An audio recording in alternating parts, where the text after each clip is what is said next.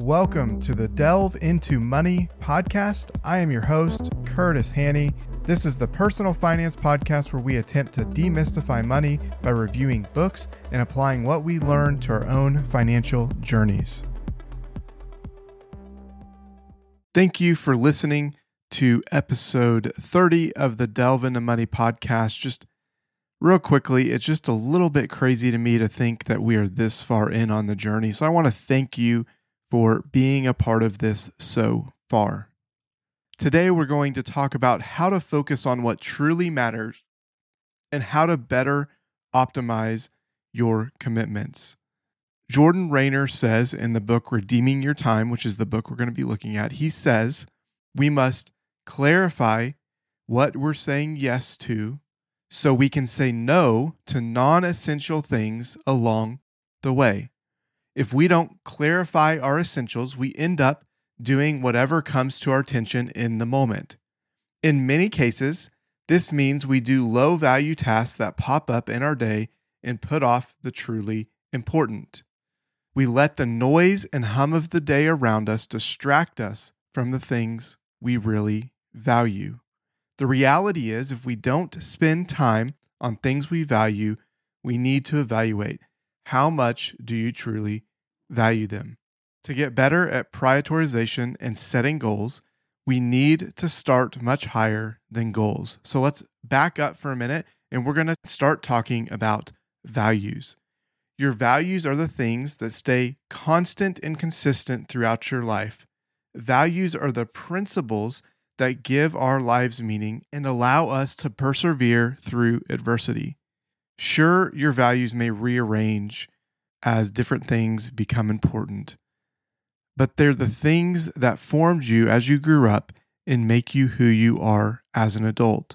As we've gone through different phases in our life, our values have rearranged. But if you look at our top 10 values, they're very, very consistent. You've probably learned many of your values from your parents, your teachers, your religious leaders, and just general society around you.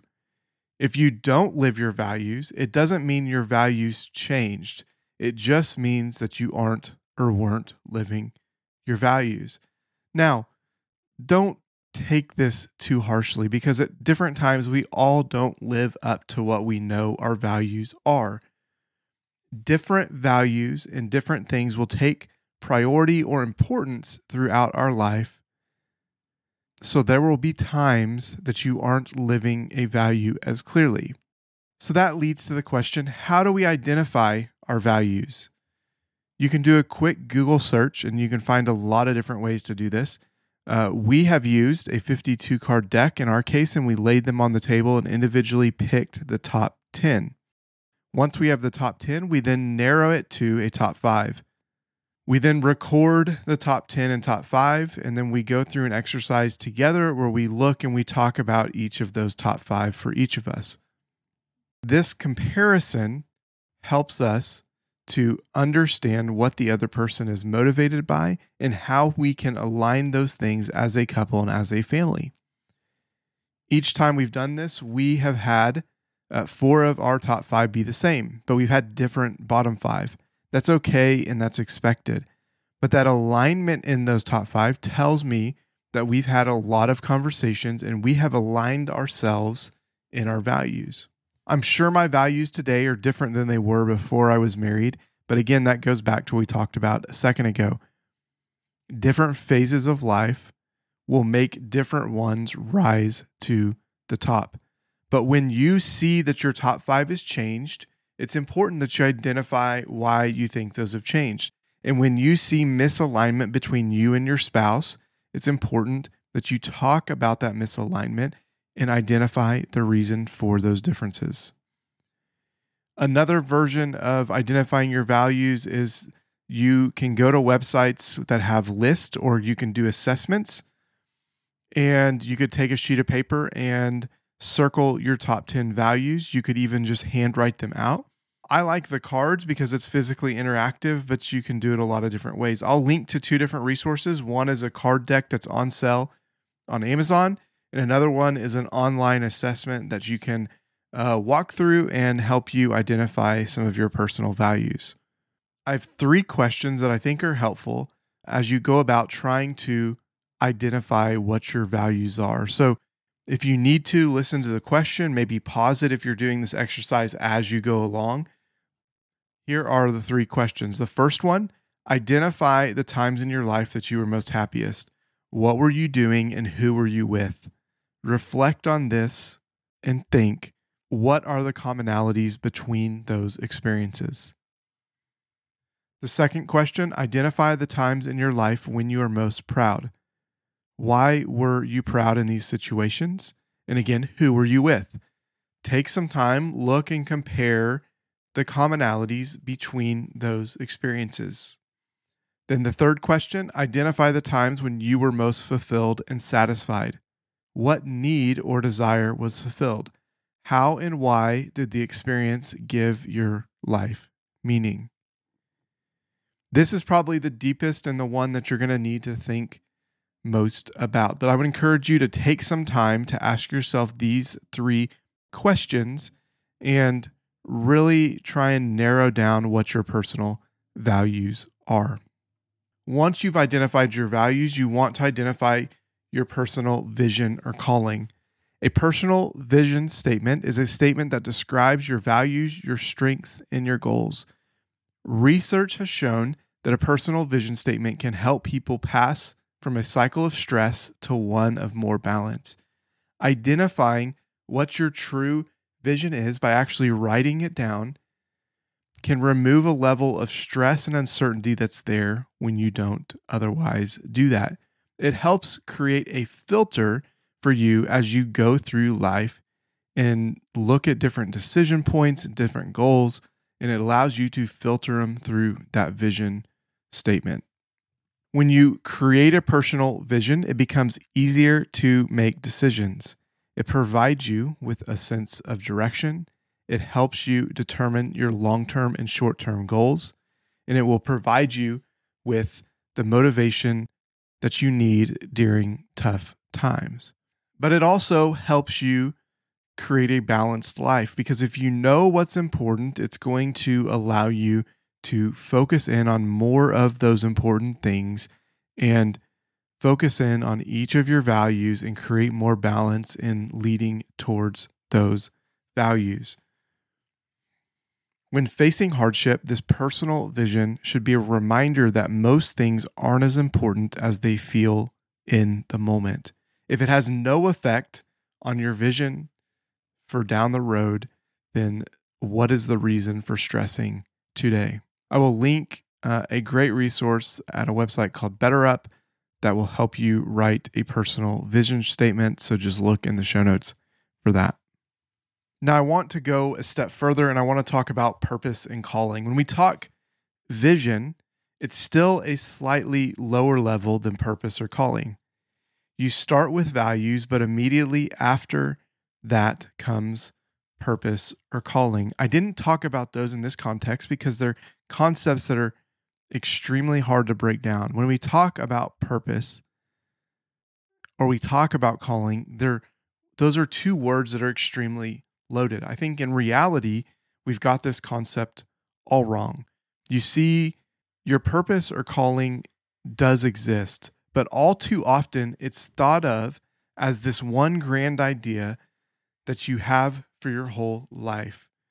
So we're here to search for it, to find it, really dig in and and if we don't know what that is, we think of ourselves as a failure. It creates a lot of self-doubt and the result is in us not living for the now. The result is us living in search of this and not being able to enjoy our present state.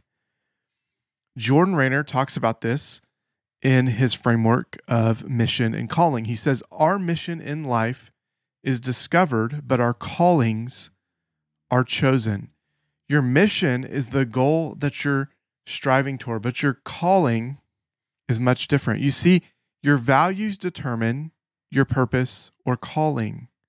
While your values are constant, your purpose or calling doesn't have to be.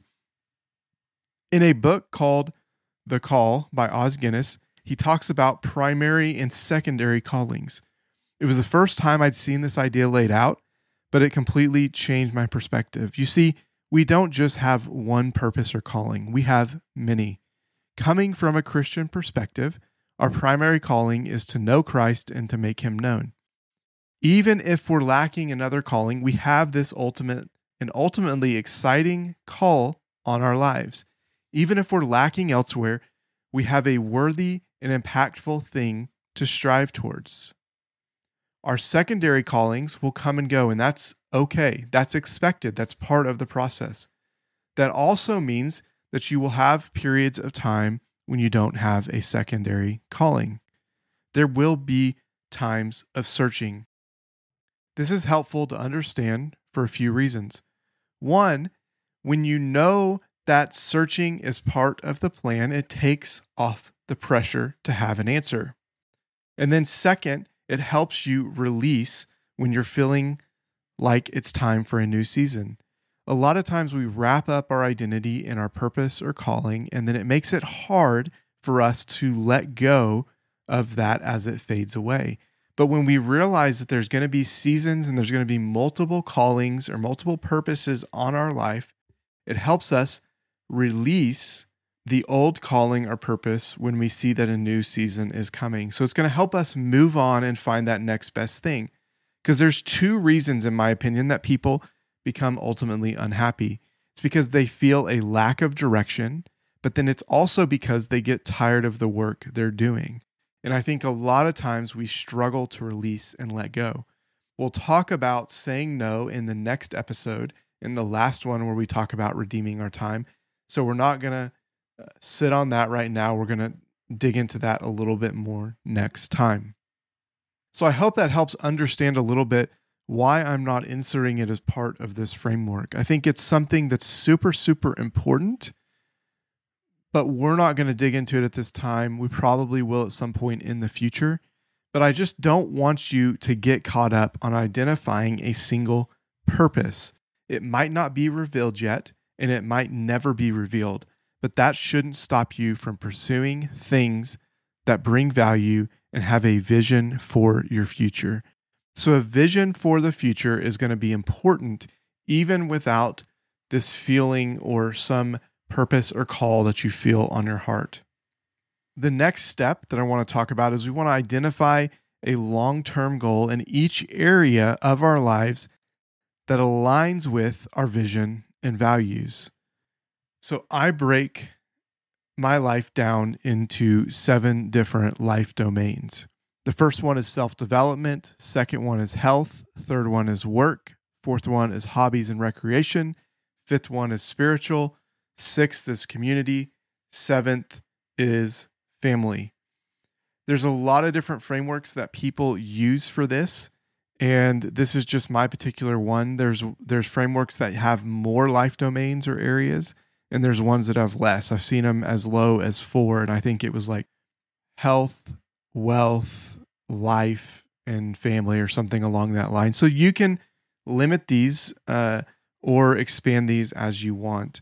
But once you've identified your areas of life domains, the places that you want to strive for and track progress in, you want to create one big goal for each of these areas that tie back to your vision. Jordan Raynor gave five reasons that he thinks that you should create and set more epic goals. The first one is that God has the power to do immeasurably more than we can imagine. The second one is that big goals are easier to achieve than small goals. As you move up in the difficulty of goals, there's actually less competition than there are with the small goals. So you get rid of some of the flack, you get rid of some of the the the crowd and you're able to be the only one shooting for that big goal. The third reason is that big goals make it easier for you to say no to other things because you've got this big goal out there. You say, no, I can't get distracted. I can't do things that distract me from my big goal. The fourth one is big goals recruit others to help your cause. There's nothing that's going to help you more in getting a goal done than bringing people along with you. A quote from the book uh, that Jordan Raynor uh, quoted Brett Hagler, and he said, Bold ideas attract bold people. So if you set big goals, you can get other people excited about those goals as well, and they can help you along the way. And the fifth reason is, frankly, for me, probably the most important reason, and it's you're unlikely to fail entirely. Here's the thing with small goals as you set small goals, the biggest hurdle that you have in any goal is getting started. So when you set small goals, there's not much motivation to get started because you can start at any time, right? There's no timeline or deadline on you getting started. You think, I've got a full year to get this done. And it's a small goal, so it's not going to take you the full year to get done. It's not going to take you that time to get done. But when you set big goals, there's two things that work for you. The first one is that you're motivated to start, you're fired up. This should be a goal that you really want to get done. So it gets that ball rolling to where you finally start. But then also, these goals that we're talking about, these are big goals. These are not small goals. So when we're talking about big goals, they're goals that might even take more than a year to accomplish. I would actually say that the goals that you want to set are goals that would take five or more years to accomplish. And each year, you're just knocking out a shorter version of that goal. You're figuring out what your five stopping points along the way, and you just year one try and accomplish that. So, not only do you have now the fired up, the motivation to get started because it's something you love, something you're really excited about, but by starting, you're actually creating momentum that is hard to create with small goals. And that momentum means that even if you stop a quarter of the way through the year or half the way through the year, or you don't reach it, you've already created a lot of progress. So when you get to the next year and you realize I didn't accomplish this goal, but I'm one, I should be one fifth of the way there, but really I'm one tenth. What can I do in year two of this five year goal to catch back up with where I should be in the process? And so it, it in some ways creates another level of motivation. Even if you fail, you've you've made progress and now the next year you're continuing on that get reinvigorated, double down. I just love this idea of, of creating these big goals. Once we've created these long-term goals, and, and like I said, it's is goals that are going to be five years, uh, maybe even longer. We want to break these long-term goals down into annual and then quarterly goals. So now that we have our long-term goal for each domain, we want to walk back from that timeline and determine what we need to accomplish along the way. This breaks down those bigger goals into smaller goals that are achievable in either a year's time or a quarter's time. Outside of those big goals, you can have two or three smaller goals in each domain, but that should be it. It shouldn't be any more.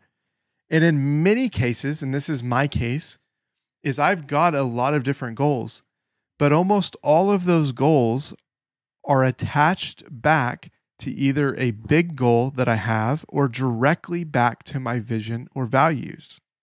And so all of these smaller goals are just milestones along the way. They're, they're stakes you're putting in the ground to say, if I achieve this big goal, these smaller things are going to happen as well. You can then also break your goals into two different types of goals. And this is, I got this from Michael Hyatt, and he talks about this a lot in goal setting. He talks about achievement goals and habit goals. Achievement goals have ending dates, there's something that you want to get done by a specific date, and habit goals are ongoing. So you would set an achievement goal and then you would focus on an achievement goal for a specific quarter. But the habit goal would be something that you would focus on for the full year. And this also means tracking that habit goal. It's hard to focus on more than one habit goal at a time, especially if they're in the same domain. So I'd encourage you to limit habit goals to one per domain and and 3 to 4 max. And I personally uh, really try and limit myself to one kind of stretch habit goal. I have smaller habit goals, like we have a habit goal to do our financial meetings on a weekly basis. Now, that's absolutely a habit goal, but it's not one that requires a lot of effort, daily effort on my part. So I do have that on top of other habit goals that I have. So you want to be cognizant of how difficult each of the habit goals are going to be, and you don't want to set a lot of difficult habit goals that require day in, day out commitment. When you have life altering type habit goals, you want to really have one max that you're focusing on. So for me, this is in 2022 related to some different health goals of I'm just focusing on one specific habit that I want to follow through on. If you take those numbers and you say 3 to 4 max in each domain, there's 4 quarters in a year. So that means that as you plan your year, you have basically one goal per domain per quarter. So that means you've got 12 to 16 goals per year, is what I would say is probably the max that you can have. And that is including habit and achievement goals. That's a huge number. And that's probably more than most people say is doable. But I think it absolutely is. And part of that is, is because you're setting a big goal and then some of those goals are working in conjunction. And so when that is the case, I think you can have a higher number of goals.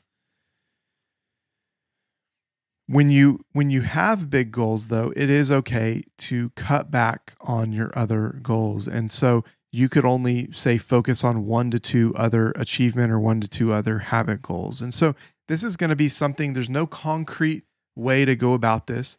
Each person's capacity and enthusiasm for this is going to be different if you've not been setting goals, you probably want to have one big long term goal and then maybe one to two per quarter that you focus on. Because if you do more than that, you're probably not going to follow through. But as you are able to leverage up your system, you can start to do more. But I'd encourage you to evaluate what feels intimidating, what feels almost not possible but then go one step further. We want to stretch ourselves outside of our comfort zone so that in a year, in five years, we will be people that we hardly recognize because it's in that personal growth that you will truly fulfill your purpose. You don't fulfill your purpose from comfort, you fulfill your purpose, you fulfill your values from living those things out. And living those things out are going to be difficult at times. So I would encourage you to stretch yourself with your goals and really put some time into thinking what feels on the edge of comfortable and going one step further. Once you have your annual and quarterly goals, let's talk about the form of those quarterly goals. One framework I've used and I've started using just recently actually uh, for my for my personal goals is called the OKR framework. This is called outcomes and key results. So the idea behind this, and this is something I think I believe it was started at Google, and it says, "I will achieve this objective." So that's the outcome you're looking for, as measured by this key result. So an example of this, I will fix the website for the vast majority of people as measured by seven out of 10 people being able to get through with a 1% error rate and a one second response time. So, this is the objective or the outcome is to fix the website. And then you've got measurements that seven out of 10 will get one second response time and 1% error rate. In a personal setting, in a more personal way to set this, is that is say, I want to lose weight, and you could put a number on that. And then your key result is going to be some measurable health things that go along with that. So, whether that's uh, a certain fitness level, whether that's certain habits that go along with that, you can decide what those key results are. But I really like this framework. The objective or the outcome is simply what is to be achieved, no more, no less. They're to be significant, concrete, action oriented, and, and ideally inspirational. When properly designed, they help get rid of kind of the fuzziness that you generally get when you just have a loose goal, when you have a goal that's not super clear, and it helps you execute on the goal better.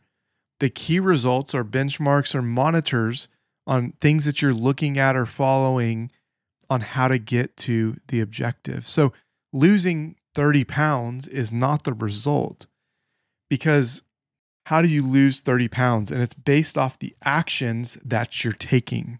So we want things that are measurable and verifiable. So you need to know that you've hit the key result. And if you've hit the key result, but you've not met your ob- objective, then you can still know that you did what you thought was required. And so you need to reframe it, but you didn't completely fail. And that's the importance of this key result is because many times we set goals that are not obtainable and we've not identified the actions that we need to take. So when we've not identified the actions, we could then fail and feel like a failure when in reality we did the actions that we thought we needed to do to obtain that goal.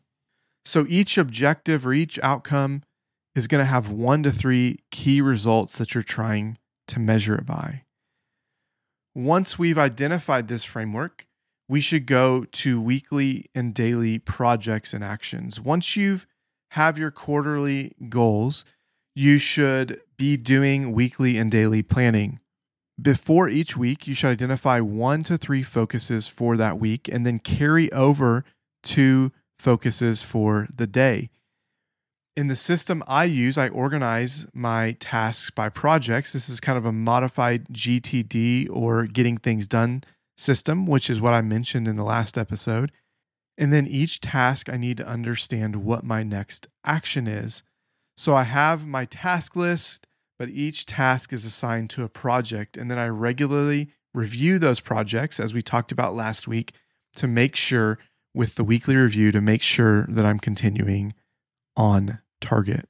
One more concept that I thought was super powerful from this chapter of the book is creating a to avoid list. Jordan called these posteriorities.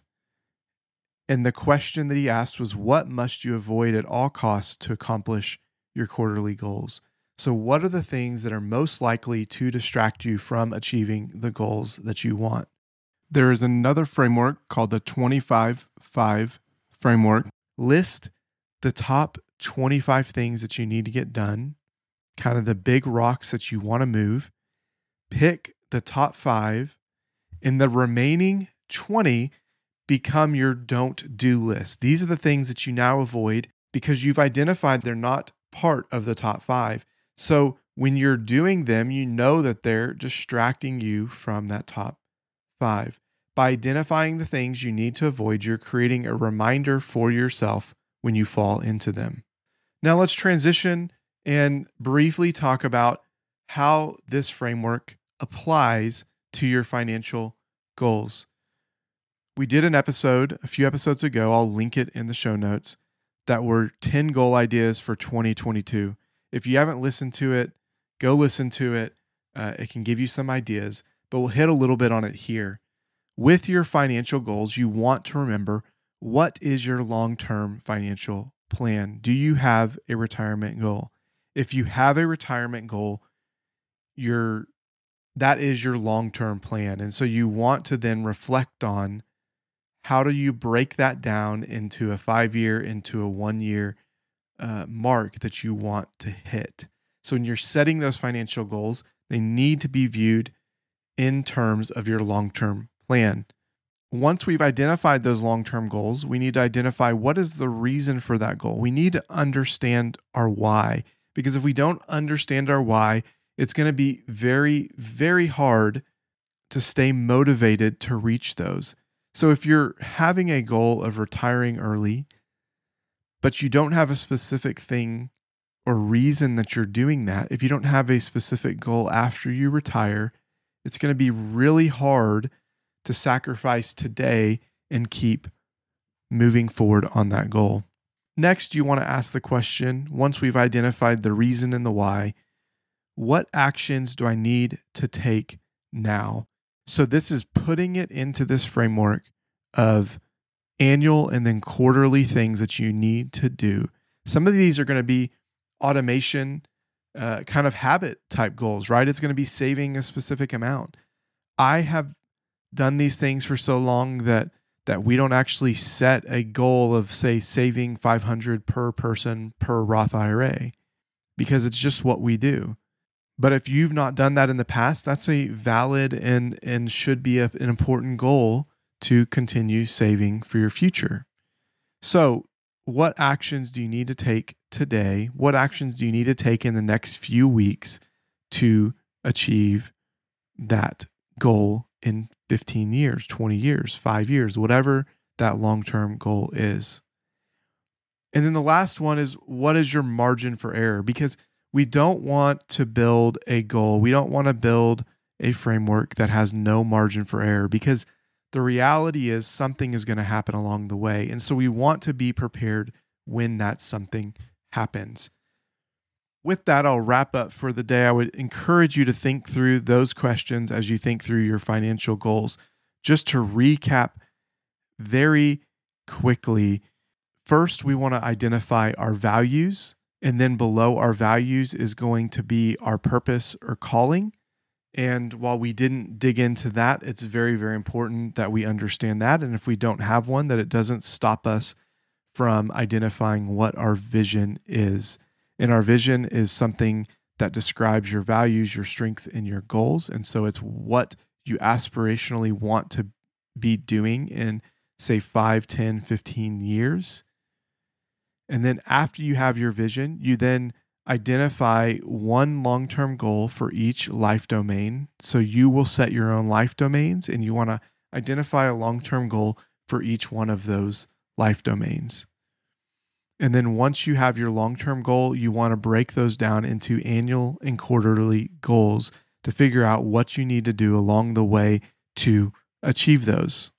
For my goals, I use the OKR framework and we talked about that. You can go back and listen to that if you want to dig more in on that. And you can also just search on Google. There's a lot of great resources on that framework.